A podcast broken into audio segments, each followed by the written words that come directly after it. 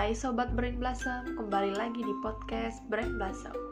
Seperti biasa nih aku akan mengulas seputar review materi kuliah administrasi penyuluhan.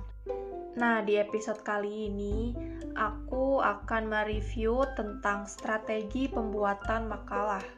Teman-teman semua tentunya nggak asing dong yang namanya tugas membuat makalah. Kadang individu, dan kadang juga kelompok tapi emang kebanyakan tugas makalah tuh buat kelompok kan. Nah, di sini kita bakal review gimana ya cara membuat makalah dalam suatu kelompok itu biar efektif dan efisien. Pertama, kita harus tahu apa sih makalah itu. Makalah adalah karya tulis ilmiah yang di dalamnya membahas sebuah masalah dan untuk mendapatkan pembahasan masalah yang lebih lanjut. Penulisan makalah perlu ditulis secara sistematis dan menganalisis dengan logis. Biasanya makalah ini tugas seorang pelajar atau mahasiswa. Lalu apa aja sih ciri-ciri makalah itu? Nah, ciri-ciri makalah itu yang pertama, data yang digunakan mempunyai validitas yang tinggi dan analisis serta interpretasi haruslah objektif. Yang kedua, makalah harus mampu menunjukkan kejujuran ilmiah penulis. Yang ketiga, makalah harus menggunakan bahasa yang jelas, singkat, sederhana, dan teliti. Yang keempat, makalah harus sistematis dan utuh. Selanjutnya, kita bahas sistematika penulisan makalah. Teman-teman semuanya pasti sudah biasa yang namanya membuat makalah. Nah, berikut ini adalah urutan yang benar dalam sistematika penulisan makalah. Yang pertama itu ada cover, lalu setelah cover ada peng kata pengantar.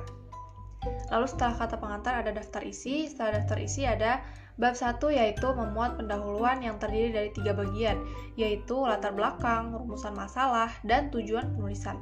Lalu bab 2 yaitu pembahasan yang berisi penelitian tentang ilmu ataupun teori yang akan dibahas dalam makalah tersebut. Nah, yang ketiga adalah bab 3 penutup Bab penutup itu terdiri dari kesimpulan dan saran, lalu yang terakhir adalah daftar pustaka yang memuat sumber yang digunakan dalam pembuatan makalah. Nah, sekarang eh, kira-kira gimana ya strategi untuk menulis makalah itu? Nah, yang pertama itu dari sisi persiapan.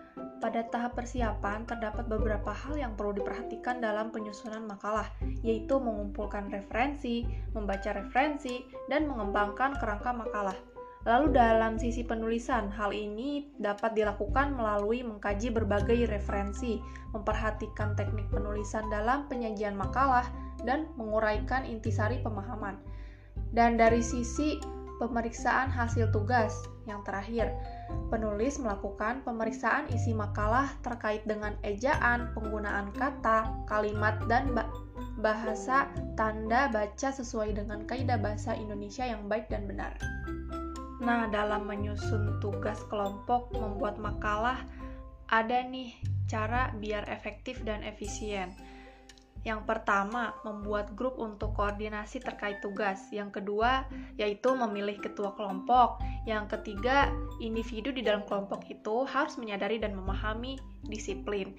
Yang keempat, pembagian job desk sesuai dengan kemampuan individu di dalam kelompok tersebut. Yang keempat, menentukan deadline yang jelas dan tegas. Yang kelima, mengumpulkan tugas sebelum deadline yang sudah ditentukan. Nah, itu dia ulasan seputar menyusun sebuah makalah. Oke, eh, terima kasih sudah mendengarkan podcast Brain Blossom. Tunggu episode selanjutnya ya, yang akan lebih menarik tentunya. See you and thank you all.